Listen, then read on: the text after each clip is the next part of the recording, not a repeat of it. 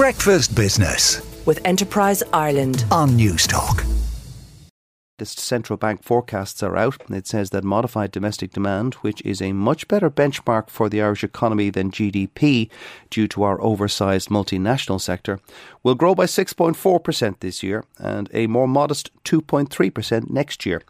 Worryingly, the CBI fears the, that inflation will remain at a relatively high rate of 6.3% next year. Robert Kelly is the acting director of statistics with the Central Bank of Ireland, and he joins me now. Good morning, Robert. Good morning, Joe. Can we start, Robert, with uh, that prediction for modified domestic demand or MDD?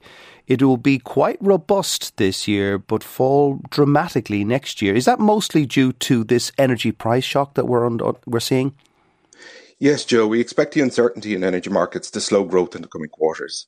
So, since our last forecast, recent developments in terms of the supply of gas markets expecting higher pricing in the coming year. At the same time, though, the demand for labour remains high We've about three people for every vacancy available at the moment. If you compare that to directly before the pandemic, this number was six to one. So overall, we're characterizing 2022 as this year of two halves.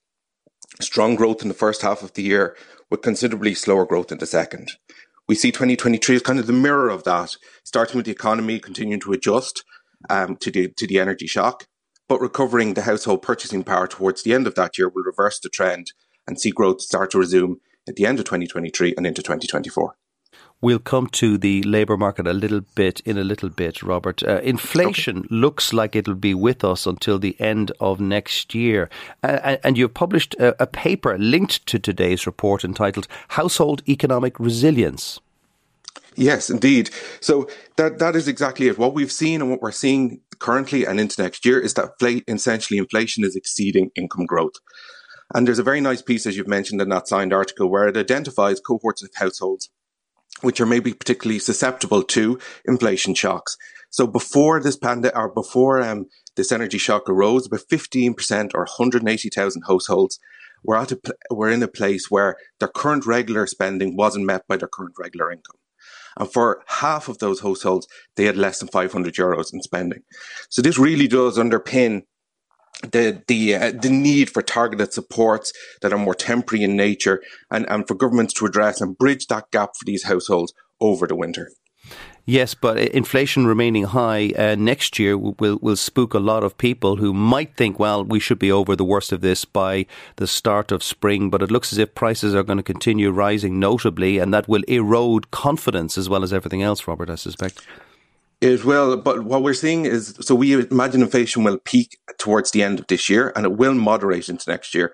We're seeing three or four reasons for that. Firstly, we saw very strong price growth uh, towards the end of last year and early this year, which will simply fall out of calculations where you do year on year changes.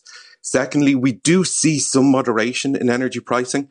So even if you compare to a month ago, when you would have been bringing together forecasts for the budget. The most expected price for delivery of gas a year from now was about 95 euros per megawatt hour. Even in the month, the markets expect for December 2023 that that's gone down to about 65. Another reason is supply chains. Don't get me wrong, they are still very much constricted in terms of the impacts of the pandemic, but they are starting to improve. And finally, then, as we see monetary policy taking taking hold and starting to normalise demand in the economy, we will see moderating inflation towards the end of next year. So when you say uh, monetary policy, you mean interest rates going up in the European Central Bank and all that. Yes. Um, let's go back to the labour market. Um, you, are quite positive and bullish on the labour market. Well, right now, what we see is is a demand and supply imbalance in terms of the labour market. As I said, we, we see three three people seeking employment for every one vacancy. That is half the rate we saw directly before the pandemic. And we have to go back even further when we would have thought of you know, a, a labour market that was struggling maybe in 2011, that number was closer to 40 people seeking employment for every one vacancy. So we do see a very tight labour market.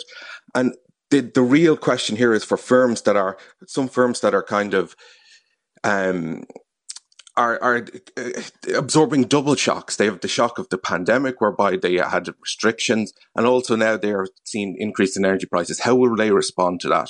So, from our discussions with them and gathering of self information, it seems right now they are trying to absorb this shock, retain people in terms of employment, maybe cut production or cut hours as they try and work through this uncertainty. Because the reality is there is a shortage of labour, especially across some sectors. But it will mean that wages will be growing in real terms, which is good for quite a few households.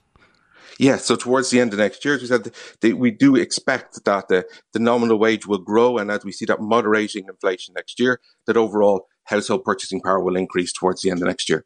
You're a bit worried about exports, Robert, to the UK and some other international markets.